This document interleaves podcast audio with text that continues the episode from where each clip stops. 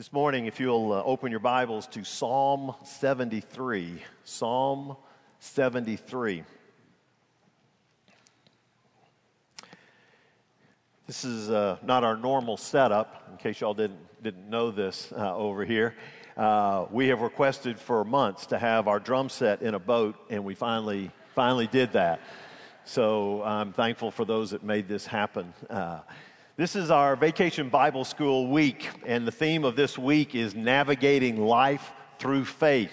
Navigating life through faith. And this is not just something for children, this is something for all of us. And so this week and next week, I'll be focusing on this topic of faith and how it is essential in navigating through life.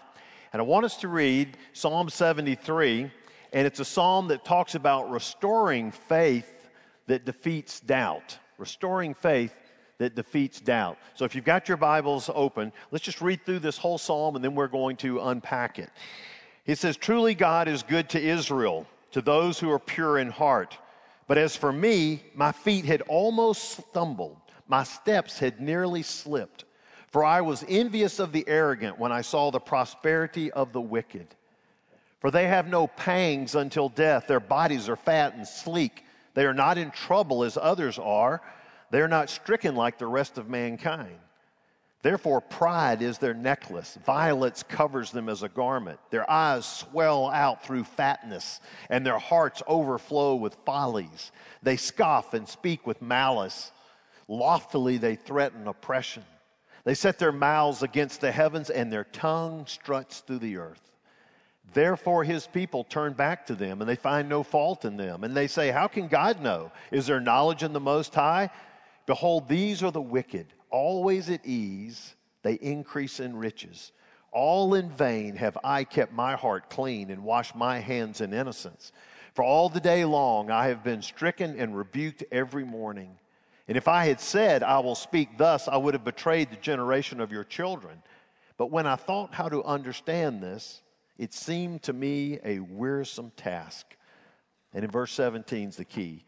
Until I went into the sanctuary of God, then I discerned their end. Truly, you have set them in slippery places. You make them fall to ruin. How they are destroyed in a moment, swept away utterly by terrors. Like a dream when one awakes, O Lord, when you rouse yourself, you despise them as phantoms. When my soul was embittered, when I was pricked in heart, I was brutish and ignorant. I was like a beast towards you. Nevertheless, I am continually with you. You hold my right hand. You guide me with your counsel, and afterward you will receive me to glory. Whom have I in heaven but you? And there is nothing on earth that I desire besides you. My flesh and my heart may fail, but God is the strength of my heart and my portion forever. For behold, those who are far from you shall perish, and you put an end to everyone who is unfaithful to you. But for me, it is good to be near God. I have made the Lord God my refuge, that I may tell of all your works. The opposite of faith is doubt. And if we're honest with ourselves, there are times in our lives where we have doubts about God. Doubts about the way He works and about the way that He doesn't work doubts in how he did this, and we thought he should have done it this way. We have doubts about his fairness in life, and sometimes we have doubts about his justice and his mercy. And these doubts impact our faith. And so when we just look around life, we will see that your neighbor who never enters a church or gives a nickel to God's work, he receives a promotion and a big raise. You, on the other hand, you go to church twice a week, you support God's work sacrificially, but yet you are passed over for a promotion again and again. Your coworker laughs at God and he ridicules your faith, and yet he's healthy as a horse. You live for God and you seem to be battling illnesses all the time. The person who has nothing to do with God tweets a picture of waking up to a sunrise on the beach as you wake up with a sinus infection, two sick kids, and you're already running late for work. And then you begin to just ask yourself, what is wrong with this? Because you see, these realities then become a seedbed for doubt, and the psalmist struggled with that same kind of doubt.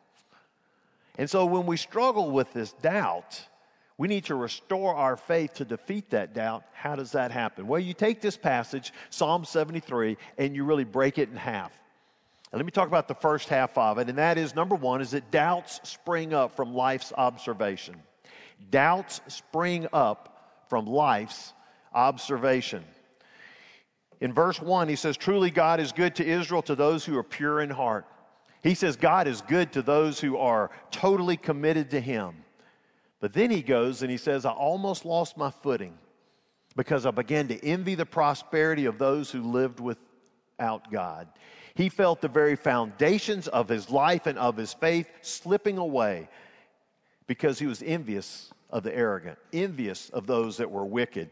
And all of a sudden, he just began to share in these next verses his observations of life. And he says, This is what I've seen. And he sees wicked people as three different pictures. Number one, he sees them free of problems. The wicked people that are free of problems. Starting in the fourth, in the fourth verse, four and five. He says, They have no pangs until death. Their bodies are fat and sleek. They're not in trouble as others are. They're not stricken like the rest of mankind. I mean, they've got no problems. I mean, everything about them, they're in good health. Everything seems to be going with them. I look over here at the wicked and they're healthy. I look over here at the righteous and it seems that they're sick. I look at the wicked and they're prosperous. I look over here to see the righteous and they're just getting by living on paycheck to paycheck. I look at the wicked and they seem to make the team. I look over here at the righteous, they seem to be cut from the team. It seems everywhere I look that they are succeeding and that those who are trusting God are not. Everything seems to go their way. And so they, they're like problem free. So then he comes back, and the second thing he says is they're filled with pride. Not only are they free of problems, but they're filled with pride. In verses 6 through 9, he says, Therefore, pride is their necklace. I mean, they, they wear pride even as a necklace. And I love verse 9 their tongue struts through the earth. That's a great picture of pride. I mean, their tongue struts through the earth. I mean, these guys strut when they walk, they're just full of pride. And, and, and not only that, but they're emphasizing this brash arrogance that they have. They have everything that they want, and oftentimes they get it through nefarious means. He says they get it through violence, through oppression. That word means fraud and extortion. It says they scoff people, they disparage others. And then in verse 9, uh, in verse uh, 9, it says they set their mouths against the heavens. I mean, they're even speaking against God. And they're just prideful and they're arrogant. They're just filled with pride. And then he looks further, and the last picture he sees is they're falsely praised. They're falsely praised. Verse 10 Therefore, his people turn back to them and find no fault in them. And they say, How can God know? Is there knowledge in the Most High? It says, People are attracted to their success. These are godless, wicked people, but yet people are attracted to their success. Even believers. Even those who say they walk with God, they come over and they praise these people. And they don't even think about their defects, they just push that aside. And, and, as they watch these people, these people boast of their thousands of followers on Twitter. They have the most likes on Facebook. It seems that everybody gives positive comments on their blog. They're the kings and queens of the blogosphere. I mean, everybody seems to follow and everybody's praising them. And he says all this false praise because they are wicked people, but yet everybody's kind of caught up in it. They are presented as the picture of success, yet they act in abomination to God. They even question if God knows what they're doing and if He even cares. But people still praise them and people still follow them. This is what the psalmist is going through. This is what he sees in his life. This is what he is observing. And it's interesting because the, as I talk through this, we also see these same things. Now, immediately our minds will go to high profile people. It will go to politicians or entertainers or athletes or CEOs and even prominent ministers. But we also see this on a closer level in our work and in our school and in our neighborhood. To where it just seems that those who really have nothing to do with God, seems that things are going very well in their life, but yet, here, you and me, and we're trying to do our best in serving God, just kind of keep getting knocked down all the time. It's like they get all the breaks. And when you look at them, then all of a sudden you begin to sense this sense of arrogance and this pride, and that they want to have nothing to do with God. And we don't understand how can these people seem to have it all together and yet not serve God and even mock God? And that causes us to question as to whether God cares or not. And the psalmist, at this time in the psalm, he comes up with a conclusion. And he summarizes his conclusion by saying, It does not pay to serve God. That's what he says. Look at verse 12. He says, Behold, these are the wicked, always at ease, they increase in riches. All in vain have I kept my heart clean and washed my hands in innocence. For all the day long I have been stricken and rebuked every morning. I have tried to live the life. I've tried to follow the law that, is, that was uh, here in Scripture. I've tried to do everything I'm supposed to do as a follower of God. And as I do this, every day I keep getting knocked down. Every day something seems to go wrong. And it is what good does it do to keep ourselves outwardly and inwardly pure? And if I could just summarize him, he's saying, I'm living from paycheck to paycheck. And as I live from paycheck to paycheck, before you know it, the car breaks down, then the dishwasher leaks, and then the landlord's raising my rent again. And last Sunday, Jacob Simmons talked about walking in the Spirit. And so if you took this from Psalms to here, it would be one that was saying, okay, it says I'm supposed to be walking in the Spirit, but I'm walking in the Spirit. What does it get me? Because I'm doing what I believe God's called me to do, and yet I just keep getting knocked down. But then I look at these others over here who they're not doing anything uh, according to what God's plan would say, and yet they seem to be successful. Everything seems to be going for them. So why do I continue to try to live this life and serve this God? This is what the psalmist is, is asking. Now, I'm going to assume that he is a leader in the church and he has and he has influence because of what he says in verse 15. Because in verse 15, he says, If I had said, I will speak thus, I would have betrayed the generation of your children. And what that means is, is this person is going through and is making known uh, his, his frustrations, his concerns, but he's not going to voice it to others in the church for fear that he would undercut their faith had a seminary professor, uh, Dr. Joel Gregory, and the way he phrased it is by parading his perplexities and declaring his doubts, knowing this would undercut God's people. And he said, I'm not going to parade my perplexities and, and, and, and, then declare all of my doubts because I, I, I don't want my cynicism to hurt others. But then in verse 16, he says, But when I thought how to understand this, it seemed to me a wearisome task. I just can't wrap my mind around it. I know who God is. I've served God. But yet, these things that I'm seeing from the wicked and from the godless, they just don't match up. I just can't wrap my mind around it. And so, I'm not going to take it to other people right now and throw all my cynicism at them. I'm going to have to do something different. And that's verse 17. And this is our second, the second half of this passage, and that is faith is restored by God's revelation. Faith is restored by God's revelation. That key verse, verse 17, until I went into the sanctuary of God. Whoa. If you ever underline anything in your Bible, that's a good one to underline. Until I went into the sanctuary of God. I didn't just try to figure it out in my own mind because I couldn't get my mind wrapped around it. I didn't just go to complain to other Christians about it. He said, What I did was I went to the sanctuary of God until I went into the sanctuary of God. He explains, I cannot understand the ways of God. And then all of a sudden, I came in to the sanctuary of God. And when he came into the sanctuary of God, something happened. Something happened. And there was something about the greatness, the majesty, the glory of God. And when he saw all this, he began to regain a proper perspective of the situation. And he discovered who the Lord is, and that the Lord is just, and that evil would be punished. And it's once he came into that sanctuary, once he came into that worship gathering, all of a sudden this began to make an adjustment. Listen, when we come to God and we worship Him, our focus is adjusted. We're able to make an objective evaluation and our faith is strengthened. There's something about coming in to the sanctuary, something about coming in to a place of worship. I think as I continue to read through this, I just think it's also the importance of, of worship attendance. I think it's important to be here on a Sunday morning.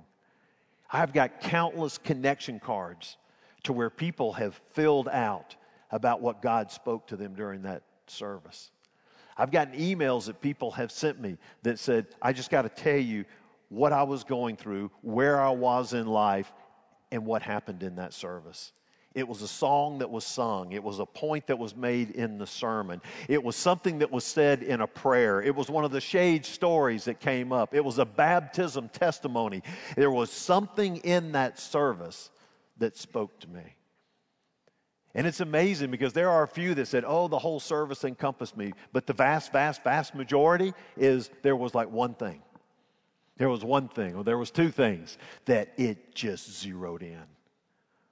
And there were things I was going through in my life that I really couldn't figure, I really couldn't handle. And there were questions I had about God. And all these questions, and I sat in the pew, I came into the sanctuary, and God began to make it clear to me. And all of a sudden, there was a restoration of my faith because I met with God. And I really tell you, I think part of the reason that many more are stressed out and swimming in doubt is because fewer and fewer times that people really come into the sanctuary of God to have their faith restored. And it seems like we've got more people stressed out today than ever before, more prescription medications going on than we've ever had before. And I'm not saying the whole answer is to come in to a, to a worship service every Sunday, but I'm thinking it could help. You know, when I was growing up, uh, I didn't know I'd ever say this 50 years ago. it's funny as you grow, you think you'll never say something 50 years ago, but yeah, uh, you know, growing up as a child uh, over 50 years ago, and uh, you go to go to church and Sunday school. And all you folks that were Southern Baptists, remember those envelopes that we had where you had those check boxes on there? Uh, you know, read your Bible every day. Uh, you know, uh, put an offering, things like that, and um, those perfect attendance. Did anybody here ever get a Sunday school perfect attendance award? Can you just raise your hand? We'll just praise God for you folks. Yes, look over there. Do you still have it with you? Some of you carry them. I've, I've had people share with me, hey, 30 years, baby, I got all the medals over here. But you know, when I was growing up, I said, okay, how often do you come to, come to church? How often you come to church? All right, four out of four Sundays. If you came four out of four Sundays, they would say, it's excellent. All right, Every Sunday, four out of four Sundays. That's excellent. If you came three out of four Sundays, that was consistent and expected. You were expected to be here at least three out of four Sundays, and that's what called consistent attendance. If you came two out of four Sundays, we would pray about your walk with God. We would think there was something wrong in your discipleship. If you came one out of four Sundays, we prayed for your salvation because you must be lost to have not be here more than that. That's 50 years ago. Today, four out of four Sundays, don't even think about it. That's in the stratosphere. We don't even com- can, we don't even want to compute that. That is just beyond expectation. Okay, let's go down to three out of four Sundays. If you come three out of four Sundays, you are seen as unbelievably committed. Unbelievably committed. And in fact, when we repurpose uh, the lobby, we'll have your picture out there in the lobby uh, as a three out of four Sunday person. Now, if you come two out of four Sundays, that's really good. That's really, really good. And if you come one out of four Sundays, in today's culture, that is consistent attendance. We've done the surveys. And you ask people, are you consistent attendance? Yes. How often do you come? One Sunday a month. Consistent attendance. Okay, so let's just kind of add that up. If you took that same narrative and said that 50 years ago, three out of four Sundays was consistent attendance, that means that in a year, you would be here 39 Sundays and you would miss 13. Today, we say consistent attendance is one out of four, which means that you hear 13 Sundays and you miss 39. You're here 13 Sundays, you miss 39 Sundays. Now, we're in a world where we're swimming in stress and doubts and questions. And the psalmist was experiencing that same thing, and he said, Until I came into the sanctuary of the Lord. And to me, the more we reduce the amount we come into the sanctuary of the Lord, then the more we increase our stress, and the more we increase our doubts, and the more we're defeated rather than victorious in our faith. Now, yes, I know there are other ways that God can speak to you. It could be at a, at a beach, it could be in the mountains, it could be in a quiet time right there in your study at home or in your backyard or your front yard. I understand that, and I'm not discounting that. I'm just saying there's something special about coming into the house of God and being able to be here and to hear praises sung to his name, prayers offered up to him, God's word opened and taught to you, people sharing testimony. There's something about that to where he will speak to you. And so for the psalmist, he said, I was so bummed out until I came into the sanctuary of the Lord. And when I did, then all of a sudden God showed the psalmist four pictures. Showed him four pictures. Number one, he showed him a picture of a slippery slope. That was his neighbor's internal dilemma. He showed a slippery slope, his neighbor's internal dilemma. I've never had a screen this big behind me, so I'm just going to look at it for just a moment. That's, that's pretty cool. And all right, okay. Uh, now, I'm getting ready to tell you that when God showed him these pictures, I believe God showed him these pictures by bringing up to him different Psalms, different verses out of Psalms that confirm this. In Psalm 36 12, the psalmist says, There the evildoers lie fallen, they are thrust down, unable to rise. And as God brings this to his mind, he shows him a picture of a slippery slope. And in verse 18, he says this Truly, you set them in slippery places, you make them fall to ruin.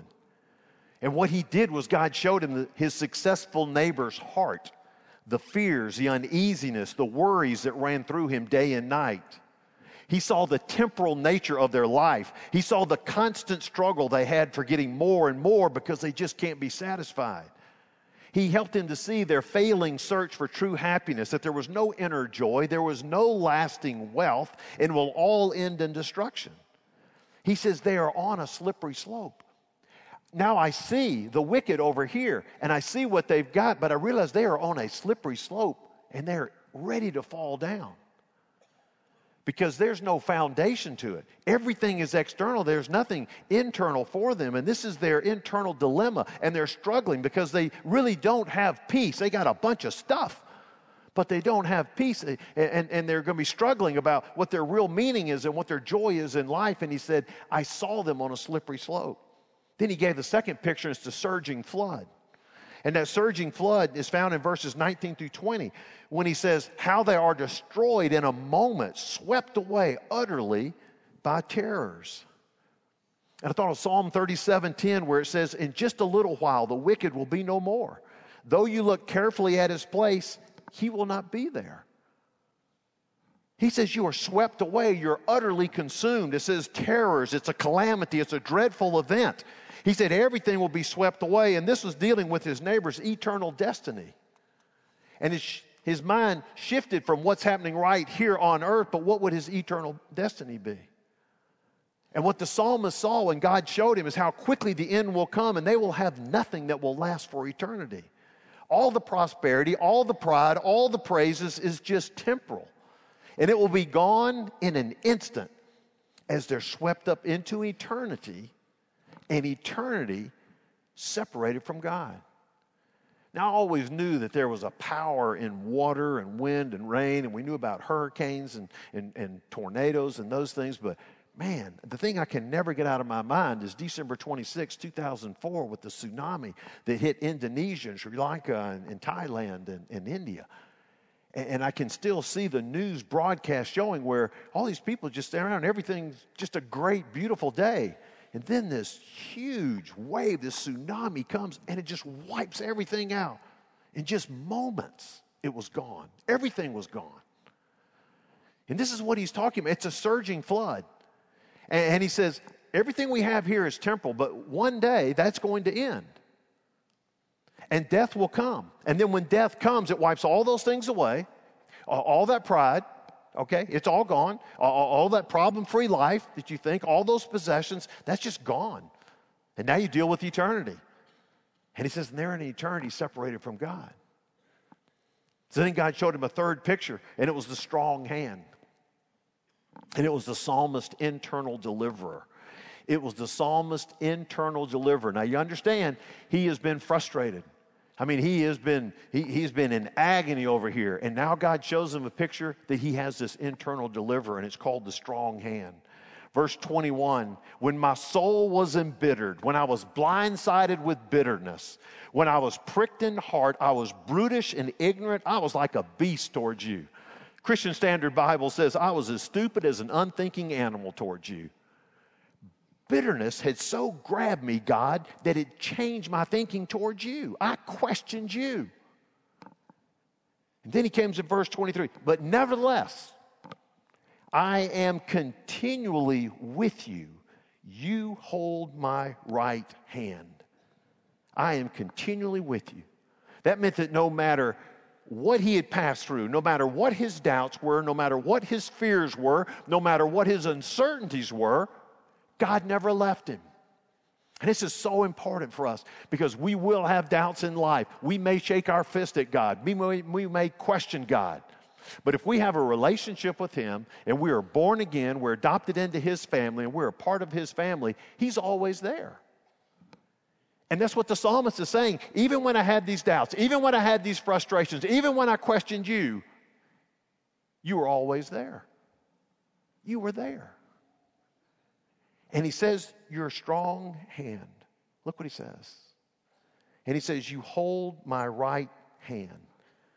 Now, he didn't say that he was holding God's hand, it was God held his hand. And he said, You were clinging to my hand. You were holding my hand. And when you held my hand, you gave me protection, you gave me security, and you gave me a nearness. Whenever I see that image, I think about when I was pastoring in First Baptist Church Ruston, and Lauren's about four years old. Our daughter's about four years old. And, uh, and, and, we had a, a, parking situation, so we'd ask people to park a little bit further away. And so at the end of the service, Janice and I naturally would bring two separate cars because uh, I was coming there early. And then the big question is, who would Lauren ride home with? And we'd kind of bid for who she'd ride home for that long seven minute drive home. You know, we're real close. And uh, my secretary back then used to make homemade sourdough bread. Sounds good, doesn't it? Smells even better and tastes incredible. So I would come in and all of a sudden be sitting on my desk, you know, before the uh, eight o'clock service. So uh, when the service is over, second service is over, and Lauren's down there, and Janice and we're saying goodbye to everybody, and then Lauren's figuring out where she's going to ride with. There'd be often times when I'd say, "Got bread." I'm riding home with dad. It was great because, because by the time we got home, there was only like three fourths of the loaf. I don't understand why that happened. But, uh, but I'll never forget, though, that I would have my Bible and I have my bread in my left hand, but then I would always reach down and take her hand.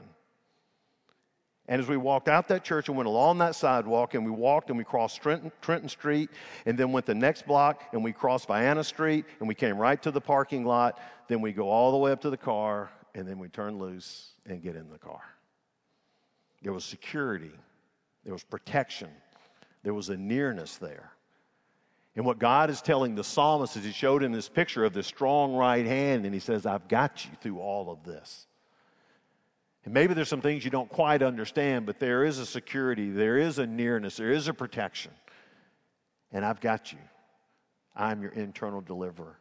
And the very last picture he shows him is a satisfying banquet and that is the psalmist's eternal destiny. That's his eternal destiny. In verse 24, he says, You guide me with your counsel, and afterward you will receive me to glory. Whom have I in heaven but you? And there is nothing on earth that I desire beside you.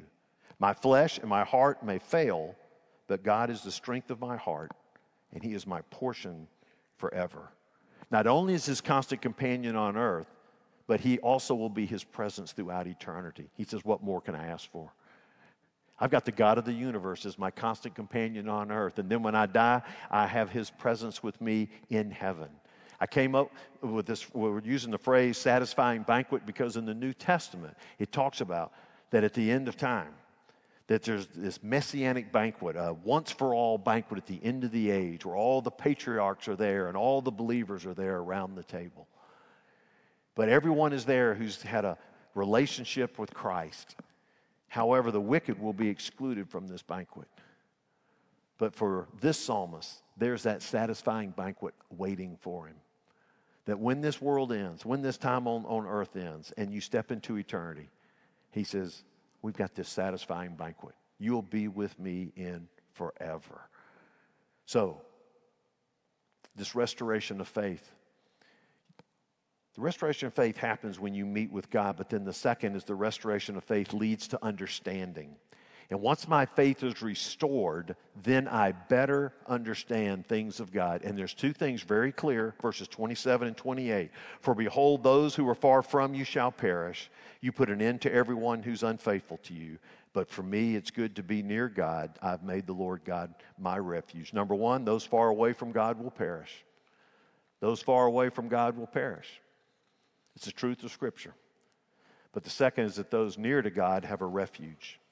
Those near to God have a refuge, a safe haven, a place of security. And he says, This is what you've shown me, God. This is what you showed me. And so, what a contrast. In verse 2, he said, I was slipping, the foundations were falling apart. And then I get to verse 23, and I see you've got me with your strong hand. In your presence, and because of your presence, I have experienced something anew in the sanctuary. And I came into the sanctuary, and you showed me all these things. There's a renewed commitment to God. And he made God his refuge, and he praised God's deeds. His doubting ego disappeared, his superficial evaluation of the godless vanishes, and he realizes that God fills every horizon and is humbled by God's greatness and mercy. Now, he still has a realistic view of life. He still knows there's suffering. He still knows there are difficult times and there will be injustice in this world. However, God is more real to him. And there's an increased confidence in God, and there's been a 180 degree change in his perspective until I came into the sanctuary. But he leaves it on an action note.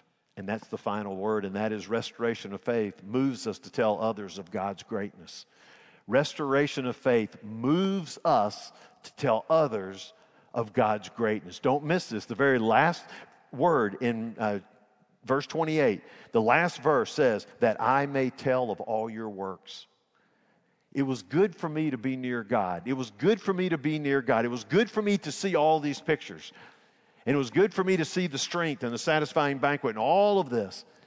but Lord, this is not just for me to feel good about myself and then leave the service and walk out of the service and say, well, good, I'm glad I, I covered that obstacle. I feel a whole lot better. I'm going to have a better quiet time tomorrow. No, he says, I did this so that I may tell of all of your works. Let me just kind of drive home this with you. When your faith is restored and you look at godless people or wicked people who cross your path in life, you don't see the problem free and the pride filled lives and become bitter.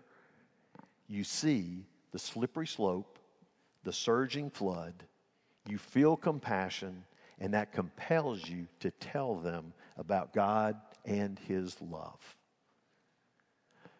So rather than seeing injustices take place and seeing people that are benefiting from those things and building a bitterness inside of us.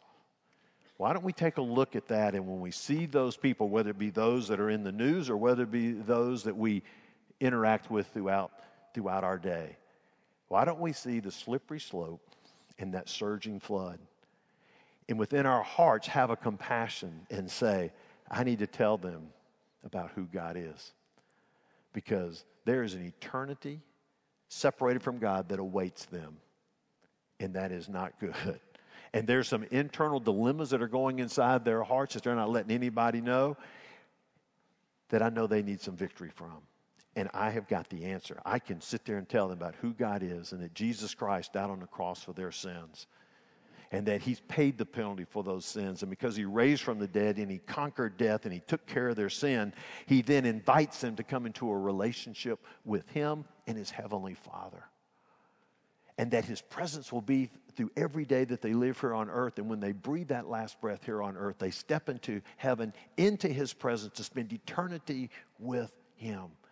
And that is great news.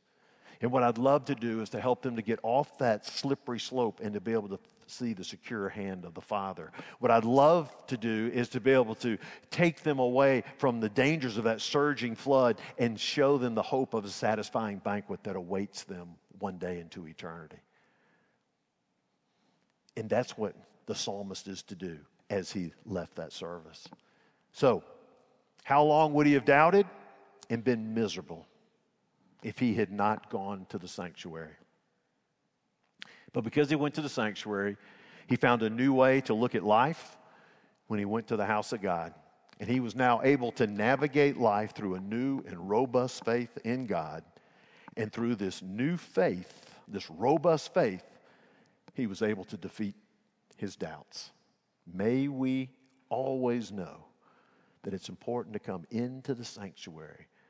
Let this gracious, incredible, merciful God speak into our hearts help us change our focus and our perspectives.